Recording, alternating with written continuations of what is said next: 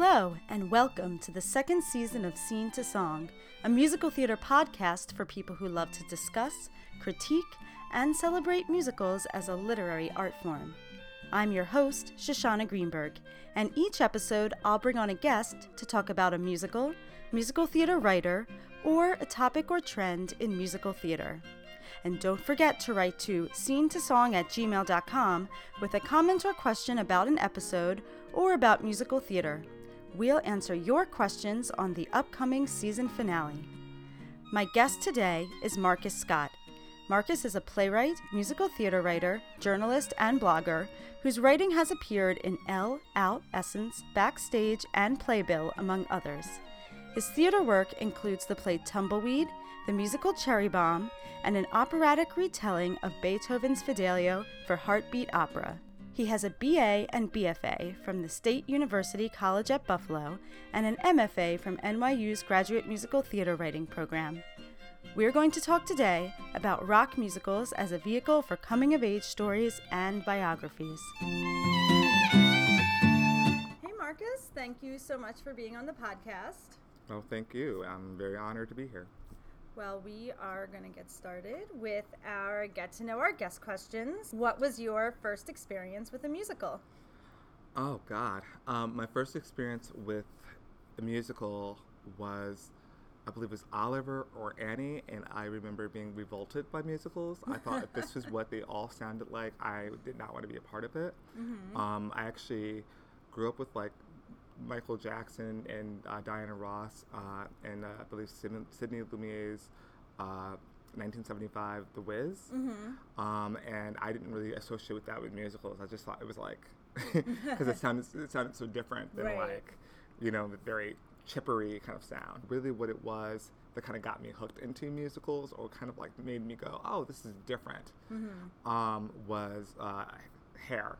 That's actually what inspired me to be a theater major, to be an acting major, and kind of go at it full speed. What is the last great musical you saw? At the risk of sounding redundant, A Strange Loop by Michael R. Jackson. Mm-hmm. There's really nothing like it. Before that, Passing Strange is probably the last musical that I remember watching and thinking, this is the greatest thing since, like, music was put on paper, like, you know. And to see a show that was about the Black Gay experience, to see it done with such vulnerability, such openness, I mean, it goes to some very dark places, but it also goes to some very laugh out loud, fall out of your seat, like, very funny moments. And I just thought it was really, it's a show that could only be written by that artist. Right. At that time. What older or classic show did you recently see for the first time, and what was your experience with it? It was Hello, Dolly. Mm-hmm. I had never seen it before. It was with Bette Midler. Yeah. And I saw it with that original revival cast. It's a very smart show. Mm-hmm. Jerry Herman, to me, is one of the great American songwriters. I don't think there's anyone like Jerry Herman. That's also a writer that gets a lot of flack, but also continuously writes bops. Yeah. and yet, I'd never seen the show. Mm-hmm. I have never even seen the Barbra Streisand film. Mm-hmm. And so seeing it on its feet, to me it felt like fluff.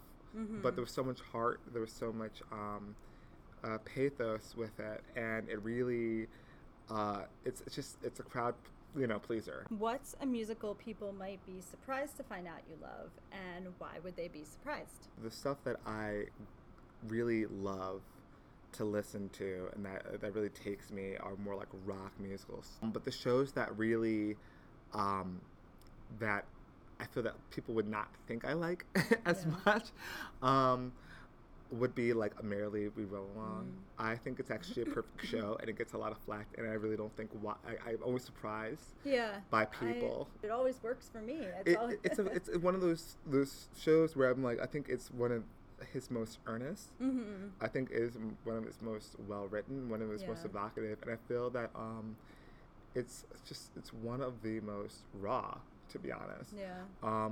I love a company. It took me years. It took me years to actually like get down with Company. Mm. Not because of it being written. I just thought they were victim songs. I didn't like Being Alive.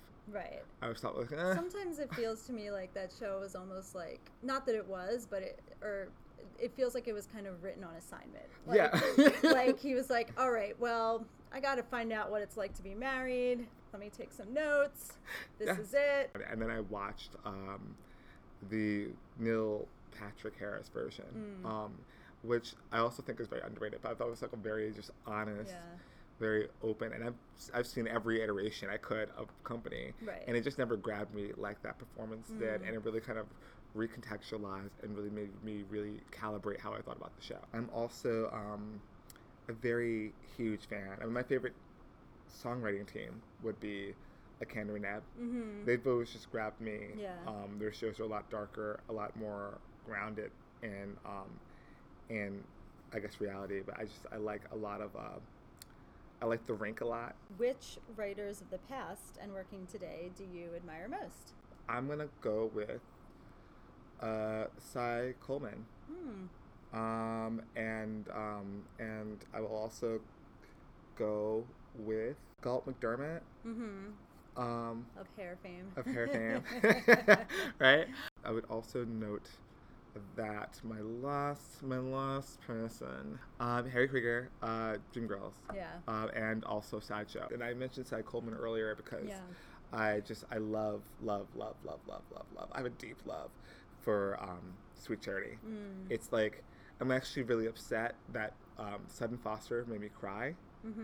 Like she made me like I've seen the film. I saw the revival that it did on Broadway years ago with Christina Applegate, who's also very underrated. But seeing it with Sutton Foster, it made me, it was the first time I ever cried, like openly wept. Yeah.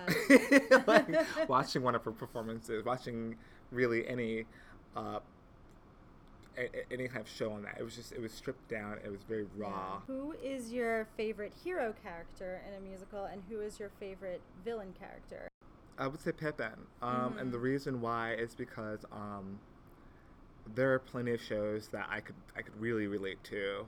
Hedwig, Pippin. There's something about the psychology of like this entertainer, this cavalcade of thoughts of figures in your head telling you to keep going for this dream, and it's really like the struggle of what it means to be an artist, and what it means to kind of go on this journey to believe that you were here, put on this earth for excellence, and nothing, no matter what you do, is good enough. And the ending is probably one of the most devastating endings in musical theater. You know, like he goes with the simpler life, and he feels trapped in the original. Right. He like when his wife asked him, you know, like, oh, how do you feel? Mm-hmm. And he says trapped. And in the revival that they did a couple of years with Patina Miller, they took that moment out because they thought it was too dark. But there's something a little bit more haunting about this child, his stepson, kind of taking over, inheriting those demons, you know, and really and it kind of being an endless cycle of like searching for excellence, searching for, you know, being wonder. In terms of villains, I've always related to Judas. This is a person, Jesus Christ Superstar. He is just trying to do good things, and it's just, and he really wants to be good. What I love about Judas is that he just wants his people to survive, and it's really this struggle that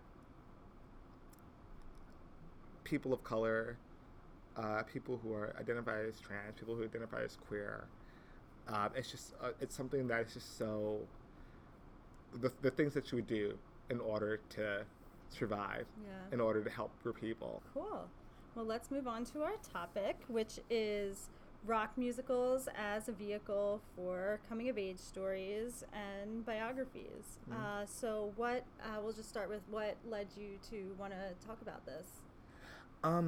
I feel that rock musicals in general kind of get a bad rap. Right now you're seeing really a movement in musical theater with Adam Guan, with Joey Iconis, who are kind of taking on the reins of rock musicals. They've been doing it for a while, but you're really seeing a lot of that happening. But I remember I wrote my show, Cherry Bomb, and I had to do some research, and I was like, oh, let's like, look up rock musicals. I got like 20 rock musicals by name. Some of them were like very little, you know, they weren't known as well. Right. But a lot of them weren't big, and I was like, wow, that's crazy to me, because everything else is kind of traditional.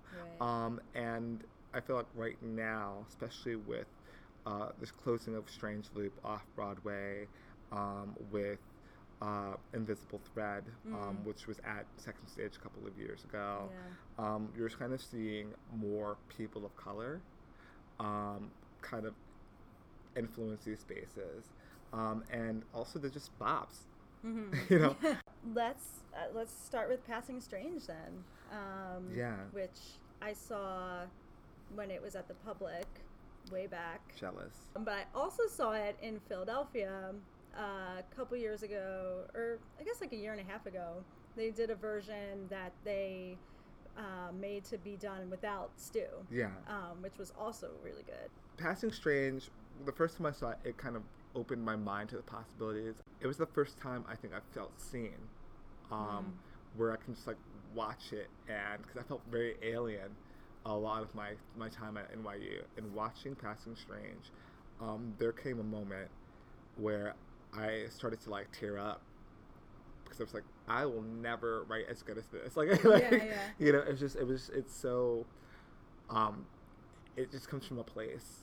It's every line, there's an intention. Every chord, there's some meaning to it. And I just remember like when he gets to Mom Song, and just kind of like the level, the depth, and the empathy that he takes to write from that place. It just really got to me.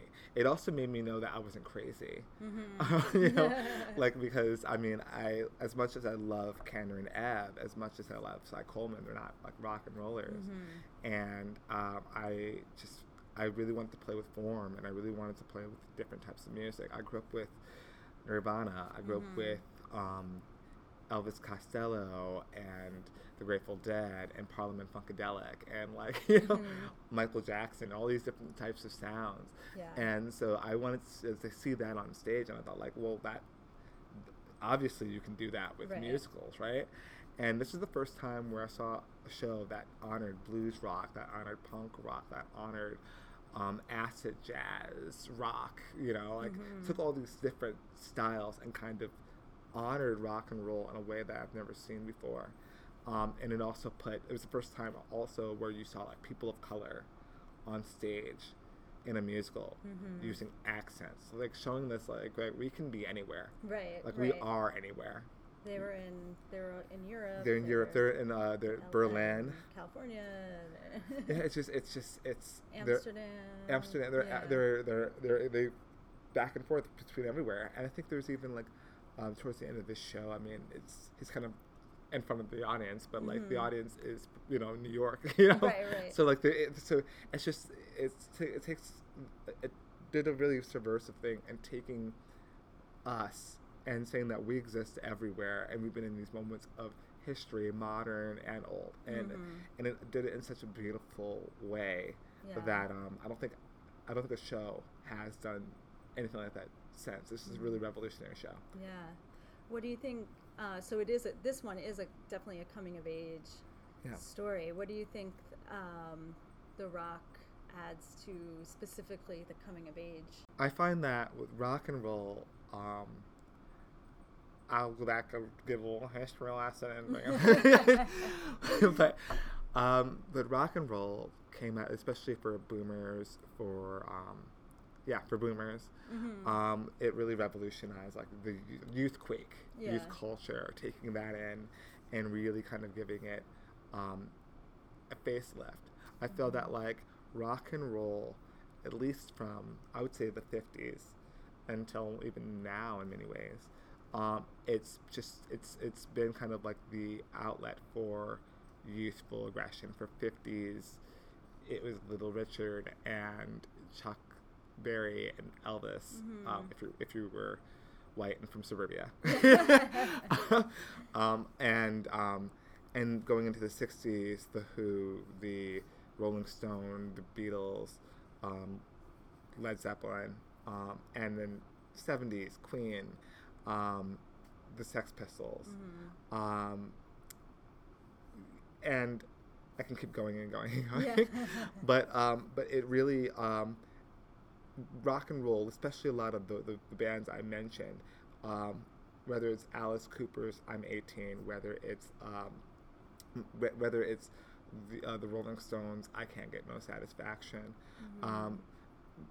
Maybe it's, or even early Beatles like skiffle band music. Mm-hmm. There was something about what it means, kind of growing up with the culture shifting, with the summer of love, with civil rights, with like kind of America, or just the world, just kind of like in the state of kind of like post-war, mm-hmm. Cold War kind of like. Yeah.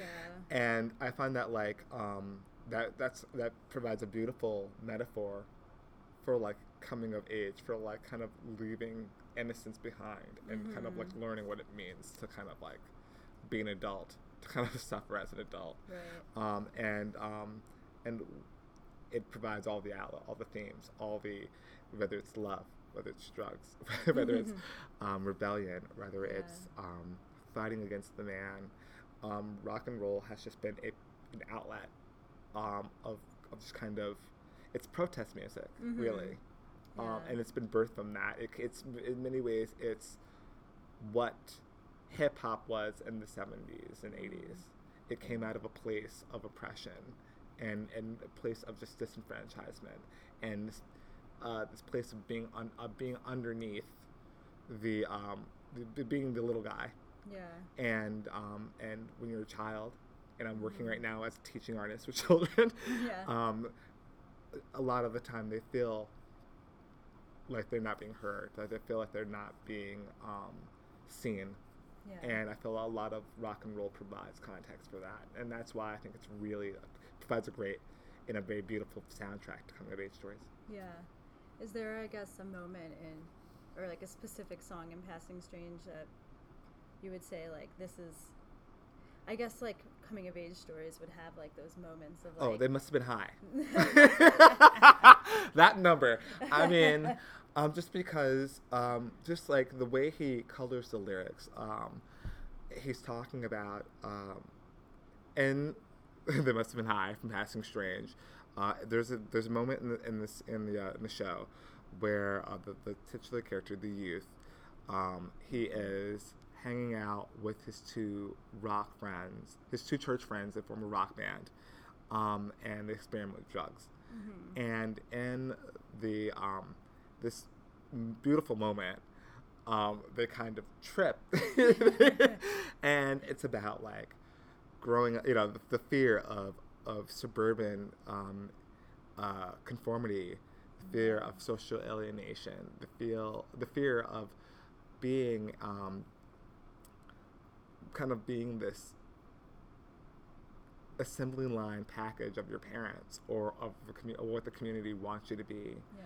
The feeling of losing your identity, the feeling of just becoming square, to become, like, as you get older, the fear of becoming uninteresting, mm-hmm. and that was just it's a really evocative moment. It's a really powerful moment. It's just really fun to watch, just like watching them kind of they're watching their relationship explode, and also watching the leads kind of begin his journey there, yeah, of kind of like doing it alone, going off and really exploring his beliefs, both politically, both spiritually. It's a great moment. The edges get rounded, you'll have wings of fire soaring through the sky. They must have been high. They must have been high, sitting on the balcony. The reason I ask is I'm thinking of like these coming of age stories having like these moments told using the rock and roll, like, yeah, that moment where like you go off, the moment where you have the realization, or you know, stuff like that. So I'm thinking of like those songs and how rock is like, yeah, I mean, is you know, helping those along in a way. I mean, it always feels kind of I feel like in a really weird way when a lot of rock musicals do that, mm-hmm. it honors more traditional theater mm-hmm. than it does rock and roll. Right. What I like about Passing Strange, there's a moment where he speaks to that moment where he's like, okay, I'm going to go off into the world and I'm going to leave. And he's like, I can't write a song like that. Yeah, like, yeah. You know, like, and it just comes out of a place of like this primal scream in your body. Right. Yeah. Cause I guess what you're kind of referring to is like in musical theater, there's the I Want song. Yeah. Where like, that would be like the moment you're going off probably. Yeah. And, yeah. I find like in every rock musical I can ever think of, any of the ones that I'm like, this is a great rock musical. Yeah. They have their I Want songs, but it's almost out of a place of like, that was the first song that they wrote. Mm-hmm. And it just kind of found the musical. Yeah.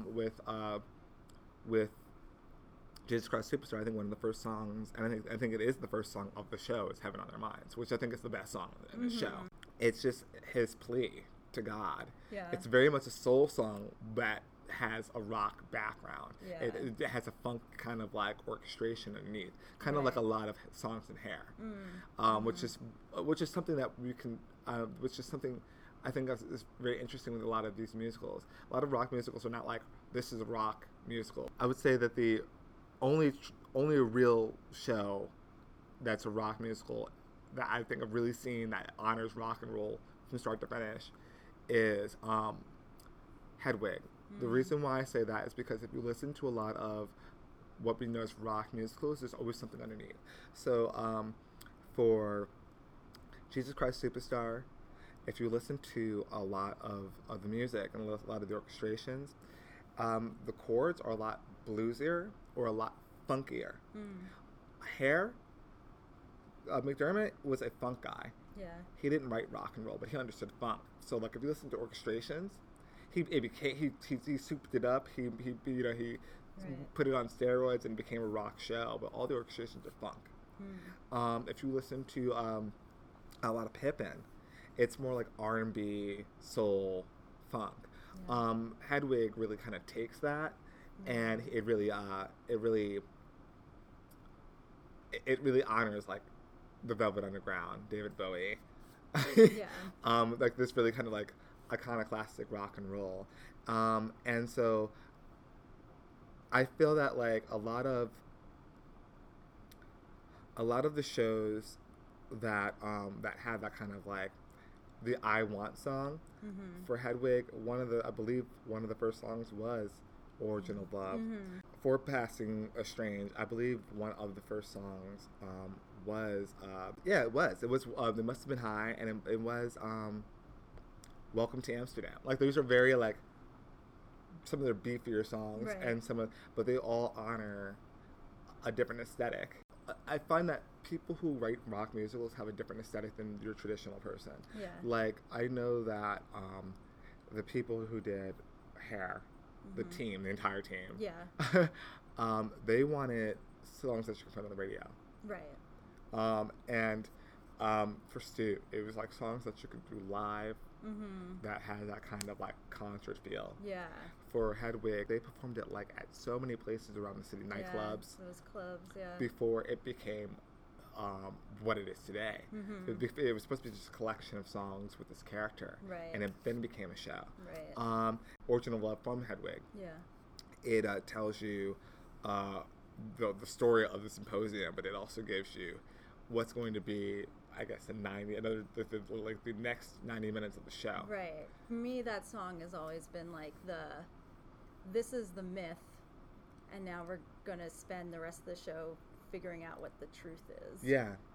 And really gives it, it's really the spine of the show in many mm-hmm. ways. When the earth was still flat, and clouds made of fire, and mountains stretched up to the sky, sometimes higher. Folks roam the earth like big rolling kegs. They had twos. I like Hedwig as an example because it is also a coming-of-age story for her, starting out young and, you know, coming of age, but also just going on that journey of discovering who you are. Yeah, I what I love about that show, and that is, I mean, that's the coming of age story. Yeah. You know, she grows up on the east side of Berlin, and through circumstances transforms into this mega rock diva. Yeah. You know, mm-hmm. but the looking for love, and often in wrong places, looking for it in her parents and mm-hmm. her first husband to Johnny Gnosis. Like, it's just like, right. And it's a very powerful show. And, but it goes back to what the heartbeat of a lot of these rock musicals are doing, and why they're coming of age stories. If you look at every one of these shows, be it Passing Strange, be it Bubbly Like Girl Shows with Chameleon Skin, be it Hedwig, be it even Jesus Christ Superstar. You know, that it's literally that fascination that youth have with being bigger, brighter, being the best. It's very much it lends itself to that. Yeah, that transcendence. Yeah. Yeah. You want to talk about Bubbly Black Girl? Yeah. Bubbly Black Girl, Shows Her Chameleon Skin by Kirsten Childs is one of the, I feel like it's one of the shows that, it'll take people maybe another 30 years for people to actually understand what she's unpacking in that show. Mm-hmm. Because it was ahead of its time when it premiered, I believe, in 2000, 2001. Yes. With LaShawn. Yeah.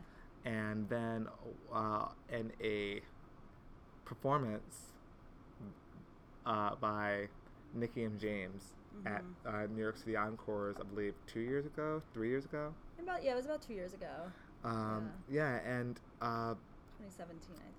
What she does with that show, what I love about that show, it's really, yes, it's very much a personal show. It's mm-hmm. very much. It's in many ways it's very similar if you were to look at it from a lens of just a white theater critic.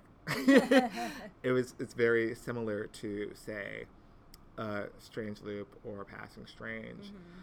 but for this show to eclipse it, for it to really also honors a lot of musical theater artists before her, but really writers Your Arms Are Too Short to Box with God.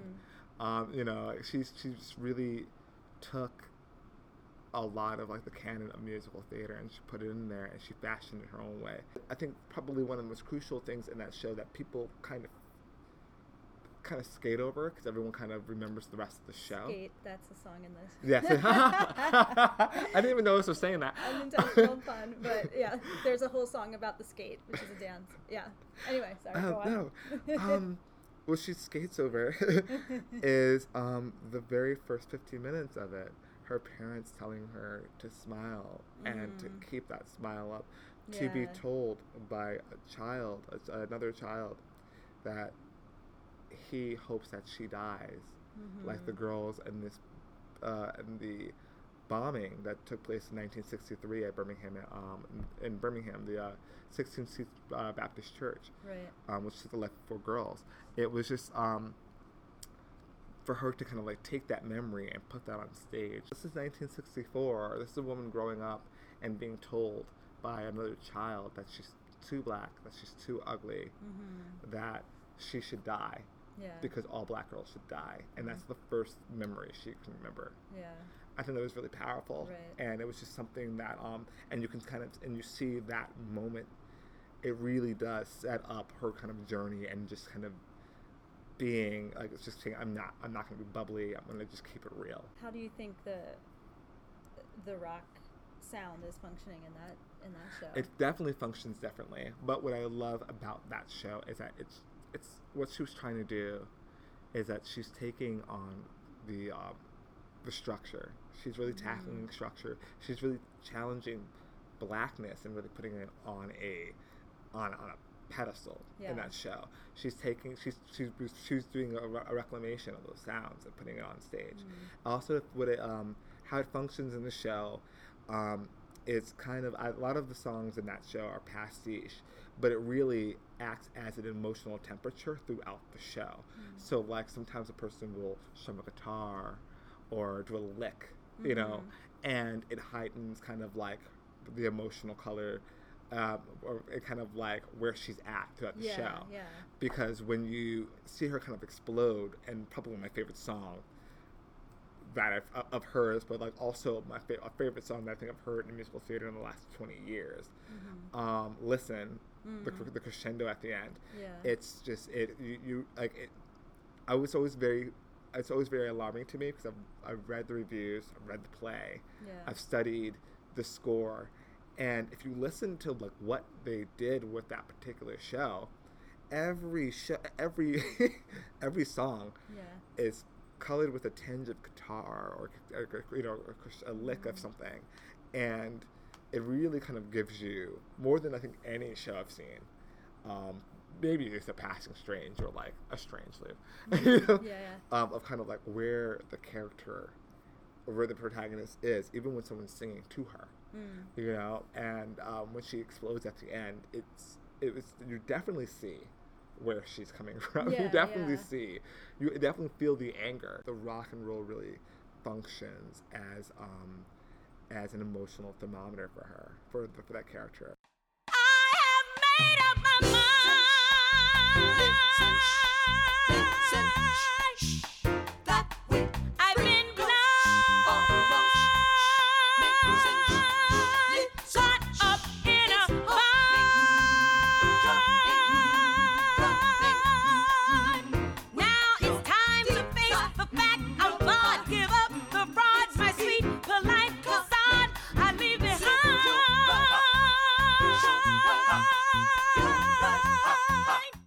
I say it's a little different than like A Strange Loop. Strange Loop, it's giving you more. I feel like it's giving the music and that, especially with the rockier elements of it. It's giving you a little pastiche of his white girl, his inner white girl. Right. But it's, you know, it's giving you a little bit of Tori Amos. It's giving you a little Joni Mitchell. It's giving you a little despair. Yeah. But it's giving you this kind of angst that like these women in these kind of like Lilith Fair era, or even, you know, Valley, like, you know, San Francisco Valley of kind of music, and taking that, and it's over the course of the show, he kind of co-opts that angst, and it kind of fleshes it out more, and he kind of shows you his rage with that, versus say a Passing Strange, where Passing Strange it's in many ways he's using it as an escape, and throughout the show, as he's being fueled by this rock music and by the blues, you're hearing a lot more gospel, you're hearing a lot more soul, you're hearing a lot more R&B, until he really finds his conclusion at the end. It really colors his kind of like covers his journey, right? But it also kind of is his crisis of faith. So I think that like the way she functions, the way music functions in Bubbly Black Girl, it's really just looking at that seething anger, that seething, right, that wanting to be heard. It's literally the guitars and the music, and that function as a kind of like she's screaming into a pillow. Yeah. And then it's all released at the end. Yeah, yeah, that's interesting. Like there's like a simmering underneath. Yeah. And then let's talk about Strange Loop a little more. Yeah. Because that kind of also, I guess, has that kind of build up. And yeah, what I find interesting about that, I was a musical theater fellow at Playwrights Horizons oh my God, 2 years ago, almost three, I was in the room when we did the workshop for A Strange Loop. And just, it was kind of like a given. And I remember being in meetings with people, and there was this kind of conversation about, like, I don't know, is it real? Like, you know, like, why would, you know, like, why would the protagonist let this happen to him? And why would anyone say that to, you know? And I was like, oh, no, it's, and I had to, like, I just remember being, like, being in rooms with friends and being in rooms with, you know, and, like, watching people kind of saying that this is a piece that wasn't, like, it felt a little far-fetched. It didn't feel like it was organic. And I was like, no, this is his experience. This is the Black experience. This is not your experience. Right. You know, but this is a really, really, really rich experience. Yeah. What I will say about A Strange Loop is that when you watch a show and it's on its feet like that, you know that the form is going to change again. That there's going to be another group of artists trying to come in and trying to do what that is. Right. You know, it was like Hamilton, you know, like when you watch Hamilton, now everyone's trying to write hip hop musicals. It's like, you don't, it doesn't live in you, homie. Right. You know, and this is something that, like, this writer, he grew up on these women, on like Lilith Fair, on, you know, and you hear it in the music and it's just so organic. Yeah. And, you know, but he also grew up in the Black church. Right. He also grew up, you know, his a lot of his 20s and 30s was coming to New York and, like, what is the gay scene? And, like, taking a lot of what you hear in nightclubs or, you know, empty bars, you know, soulless bars, and putting it in the music. Yeah, and I think this kind of leads into my question I had about, like, just authorship and, like, how all these shows... Passing Strange, Bubbly Black Girl, Strange Loop, to an extent Hedwig, it is coming from kind of the mind, heart of this kind of one author who's collaborating, you know, to make theater, but, you know, but it's kind of coming, it's their story in a way. What I will say about Bubbly, and I'll talk about Strange Loop, Passing Strange, is that Bubbly takes this woman's journey to, like, self-love, self-discovery. She experiences her first sexual awakening. She experiences her, you know, racial politics and what it's like to date someone who's white or someone who's other. She discovers her beauty. You know, she doesn't perm her hair anymore towards the end of the show. She keeps it natural. She, like, learns to love the proportions of herself. She learns how to express herself. And when you look at Strange Loop, it's simple.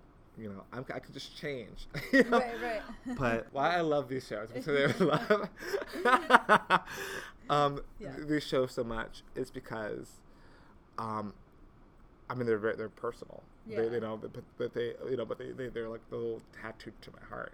Do you think that that this genre of musicals, these rock musicals, coming of age musicals, need that element of an artist, author that is part of kind of the musical, like Strange Loop, Michael R. Jackson, like Bubbly Black Girl, Kirsten Childs, Passing Strange, Stu, like you couldn't, like, in a way, like, you couldn't really, could you have the musical without the author's presence in a way? Kind of like a rock star. Kind of like a rock star. You know, no, because, I mean, even, like, contemporary shows that I'm not the hugest fan of, you know, like, that are considered, like, rock shows. Like, I'm sure, Evita, even though it's a great show, I'm not knocking it, but but like that there's something about that you know, but it's a person's life, right, it, you know, and it's a biopic. If you know, it's them kind of creating their idea of Evita. If you look at, a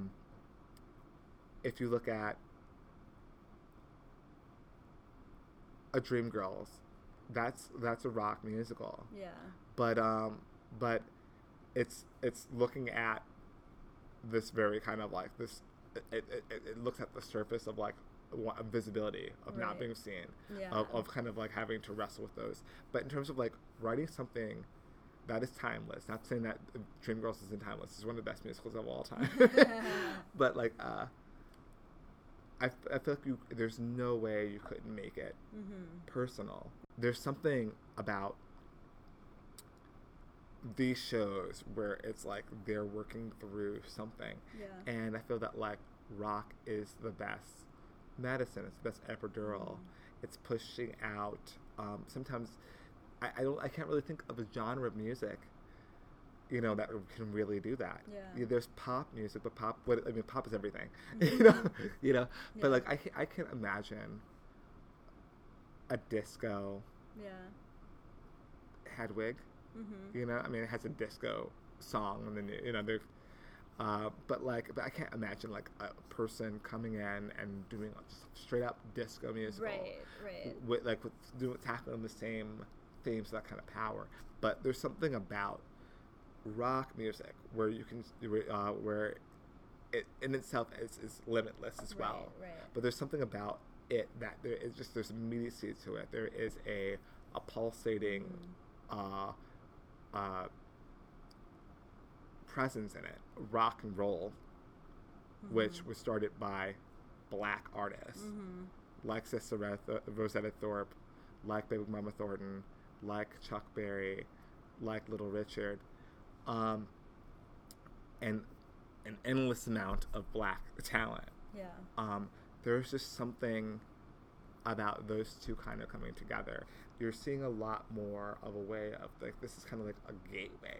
It's you know, for these people to get into the industry. This is like the way for people to be like, I'm not like this, and there's no box. Exactly. Like just take me as I am. Yeah. Here it is. Or I'm creating the box, or however you want to. Exactly. Well, let's move on to our "Why Is This So Good" section. We're going to be talking about Skid Row from Little Shop of Horrors. So why did you pick this song for Why Is This So Good? Little Shop of Horrors is a perfect musical. I think it is literally Alan Menken's best. It is just, it's from start to finish, it's just enjoyable. Yeah. This was a writer who was really, with the late, great Howard Ashman, was really trying to prove his worth, and it was just a very fun piece. And Howard Ashman, I mean, his DNA is all over the script. Right. In particular, I mean, other than like maybe Dreamgirls, I don't think there's a more authentic sounding Stax Motown sound. Yeah. It's also like really the show that made me go, oh wait, like I didn't know this was musical theater, and I grew up on this show. Like I grew up on the film, and I didn't think it was musical theater because once again, I thought like Oliver, I thought Annie, I thought like, you know, The Wizard of Oz was musical theater. I was like, what do you mean this is musical theater? Right. And it sounds stupid maybe. Yeah. But like I just I love the song, and I love the score. Awesome. Yeah, I mean, this is the opening number to the show, so it pretty much introduces our two main characters, the world, everything. What I love about the opening, I mean, like, in the original, one of the Chiffons, I believe their name is, or is that, I feel like that's the girl group's name, something like that.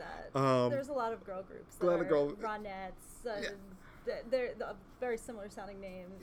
Yeah. I mean, there's three girls, and they're all named after very famous 60s girl groups. So the Ronettes, the Crystals, and the Chiffons. Yeah.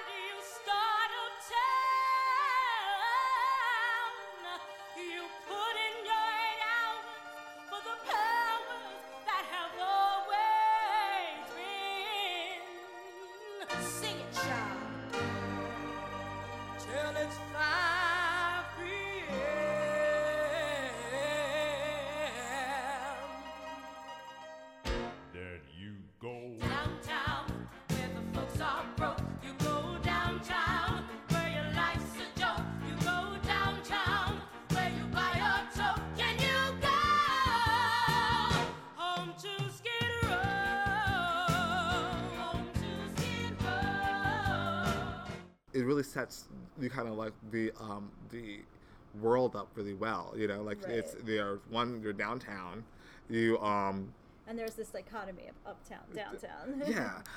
It's about, like, you know, this person,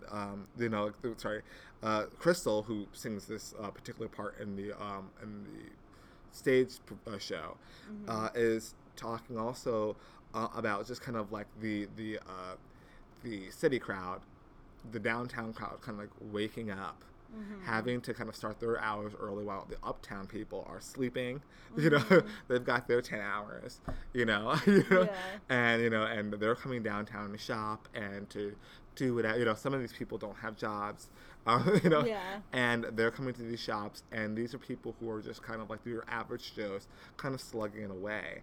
And if you're an artist, if you're just a person who is just living through this very desperate time right now, I feel like you can just kind of understand those yeah. lyrics really well. Mm-hmm. And it just feels really, I mean, like, Howard Ashman is a genius lyricist. There's also like little colors that I love in here. Sing a child. I mean, it could sound very, I don't know, like black senti, if you will, where you just kind of take something that, like, oh, what would a black person say? But it just feels so right here. Yeah. And it just feels so organic and genuine. And what I love about as the song kind of goes on, downtown when the folks are broke, downtown where your life's a joke, mm-hmm. downtown when you buy your token, you go home to Skid Row. I love that's the first time it does it, but that triple rhyme where the last one kind of leads, it doesn't stop there, it like yeah. keeps going, like broke, joke, token, you go. And it's just it's brilliant. I mean, Howard Ashman is the same, you know, a guy who did The Little Mermaid, yeah. Beauty and the Beast, and Aladdin, yeah. and I believe also kind of set up the blueprint for what would be later, mm-hmm. quote me if I'm wrong, but like Hercules, you know, mm-hmm. just kind of really kind of gave, like, these are kind of like some ideas. Right. And I just love what the lyrics say there. I also like in my favorite part of the show, the song. Uptown, you cater to a million jerks. Uptown, your messengers and million clerks. Eating all your lunches at the hot dog carts. The bosses take your money and they break your hearts. like it's said so fast. Yeah. and it's really, like, I mean, diction is everything. Yeah. But it's just it really, not only does it kind of sets the time. This takes place in the 50s, 60s, mm-hmm. But you know, with Melbourne clerks and messengers. Oh my God, what is this? Uptown, you cater to a million whores. You disinfect terrazzo on their bathroom floors. Your morning's tribulation, afternoons a curse, and 5:00 is even worse. Like, it's the inner rhymes, right. the interior rhymes, it's so spot on. Yeah, and what I love about Howard Ashman is that none of these words are, like, complicated words. It's the rhymes are simple words. You know, it's not that, like, he's very smart and clever, but it's not clever rhyming. Yeah, but what I love about it is that he'll pop things that you don't see it in pop songs, and you mm-hmm. don't see really in musical theater. Like, who uses terrazzo? Yeah, you know, yeah. Like, not a lot of people use tribulation. Right. And it's just the way he colors those lyrics, are just fun. And then you get Audrey comes in. And what I like about this is that he does this thing where that a lot of musical theater, a lot of good musical theater writing mm-hmm. is kind of like they take a lot of what he does here and what Menken sets here, yeah. And what a lot of other kind of composers kind of lead you to believe. It's kind of like the small voice, big voice, kind of. They do it in Dear Evan Hansen with Waving Through a Window. Mm-hmm. You think, okay, it's a small voice, and then at the end of that song, he kind of kabooms. Oh, yeah, yeah, yeah. Downtown, where the guys are chips. Downtown, where they rip your slips. Downtown, where relationships are not good. Down on Skid Row. Down on Skid Row. Down on Skid Row. Down on Skid Row. Down on Skid Row. Down on Skid Row. Poor. All my life I've always been poor. I keep asking God what I'm for, and he tells me, gee, I'm not sure. Sweep that floor, kid. Oh, I started life as an orphan, child of the street, here on Skid Row. He took me in, gave me shelter, a bed, crust of bread, and a job. Treats me like dirt, calls me a slob, which I am. So I live. Now, it's a very kind of, the way she sings it, it's very low. Yeah. It's kind of like a very, like, one octave. And then she says, I think it's where relations are no-go. The no-go is like, whoa. It's like belt. And, you know that, like, later on, you're going to, like, you're going to hear her will, and it's going to be fantastic. Yeah. So, yeah, it's like another thing you're getting introduced to is, like, the style of singing, the characters' voices, all that stuff is happening. And then you get Seymour. Here it's poor. All my life's always been poor. I keep asking God what I'm for, and he tells me, gee, I'm not sure. Sweep that floor, kid. You know, like, and it's just a very, like, it really has to hit that accent. It has to really hit a pop. Right. And it also kind of fools you into thinking that it's just kind of this one note thing. And then towards the end of that, it kind of blooms a little bit, and you kind of get introduced what you're going to hear and suddenly see more. What I love following that is, so I live, there's no home address, you live, when your life's a mess, you live. Downtown. You know, where depression's just status quo. And the way he drags out status quo, it just kind of gives you a really beautiful kind of color to his voice. Yeah. It's also just nice that, like, he's there, he's really following that triple rhyme thing that leads into the O, like the longer one with the ends in O sounds, like every single one that does that. The broke, joke, token, you go, job, slob, like drips, slips, ship, relationships are no go. And then here it's a home address, your life's a mess, where depression's just status quo. It's like, he's really following, like, this, you know, this rhyme scheme that, you know. And it really kind of gives you, like, kind of, like, the emotion. It gives you the somberness while also just keeping the music alight. Mm-hmm. Like, all of the feeling, all of the downtroddenness is in the lyrics, and it's in the singability of it. It's like it really relies on. It doesn't really allow for the singer to kind of, like, deter. Like it's kind of the way it hits. Yeah, and then we get the someone show me a way to get out of here. I want to get out of here.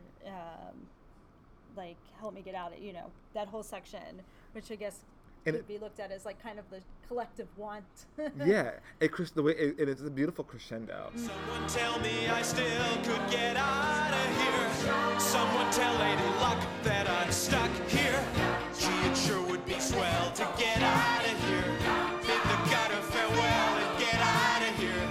I'd do heaven and hell to get out of Skid. I don't know what to get out of Skid, but a hell of a lot to get out.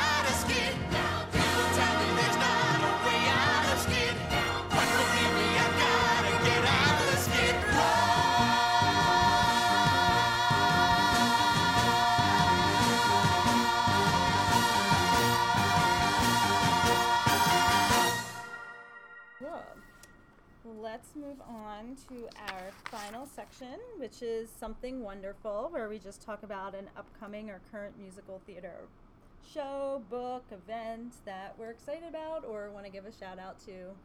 Yeah, you should go first. Okay, well, it kind of comes from what we were just talking about, because as I was listening to Skid Row, it made me want to listen to, again, Howard Ashman and Al Menken's score for God Bless You, Mr. Rosewater, which I saw and loved at City Center, the Off Center, a few years ago, which was their first show before Little Shop. And it wasn't a perfect show or anything, but it really stuck with me, and I love the music, especially the song Since You Came to This Town.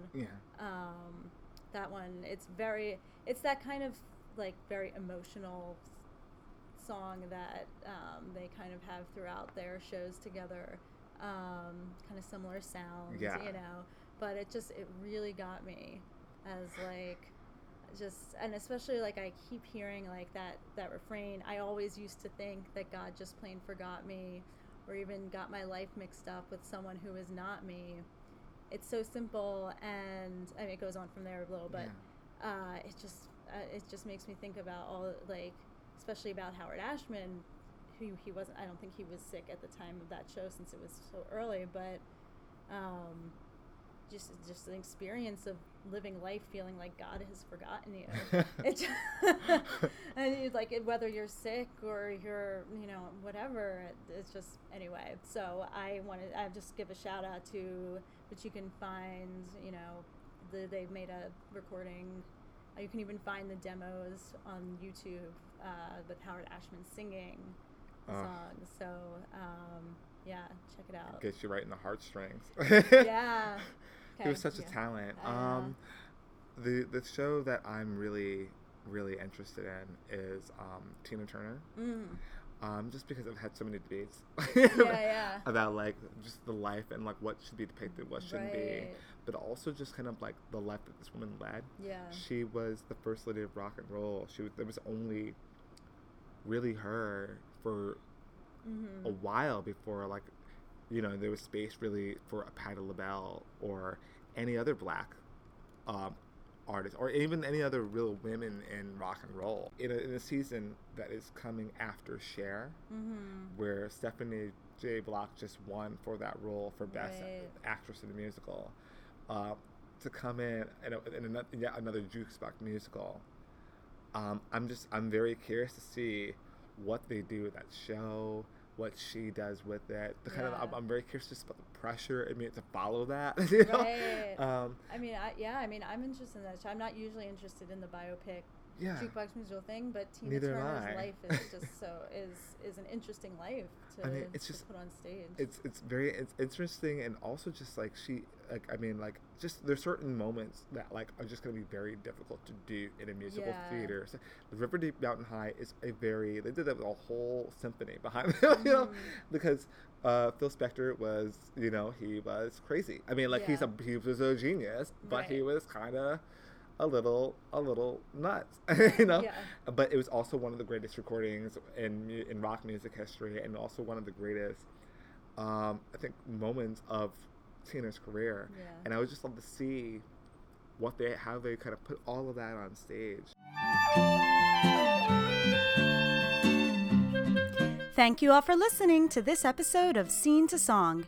You can write to scenetosong@gmail.com with a comment or question about an episode or about musical theater. We'll answer your questions on the season finale. Please also email if you'd like to be a podcast guest. Follow us on Instagram @scenetosong, on Twitter @scenesong, and on Facebook @scenetosong with Shoshana Greenberg Podcast. The theme music you are hearing is by Julia Meinwald, and check back here in 2 weeks for our next episode.